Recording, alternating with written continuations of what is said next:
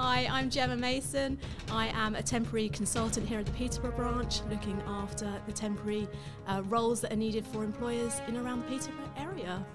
I'm Fraser Denholm, Senior Recruitment Consultant for Brook Street in Peterborough, specialising in permanent placements. How do I stand out if I'm um, going forward for my next interview?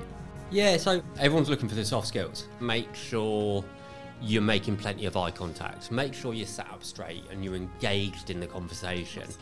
Um, you can mirror their body language, you can mirror the way that they're speaking. Um, it all just shows that you're engaged and, and that you're, you're sort of keen on, keen on that opportunity. It's all about being intellectually curious, ask questions that delve deeper into Right. their business. Yeah.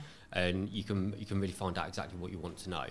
Not like the standard sort of questions that everyone asks. So- try, and, try and dig a bit deeper. So, as we say in recruitment, open questions, not closed Open questions, questions. absolutely. Always open questions. Right, okay. Always open questions. Okay. Yes. I had a candidate going for interview before, and they had really funky offices. They're in the heart of Cambridge. They've got big modern offices, loads of people working there. And I said, when you go there, make sure you ask for an office tour.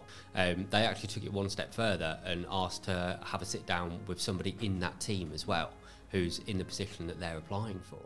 I didn't think many of the other applicants would do that, and that really did make them stand out in their eyes. They, they were keen to see where they're going to be working, they were keen to see who they were going to be working with.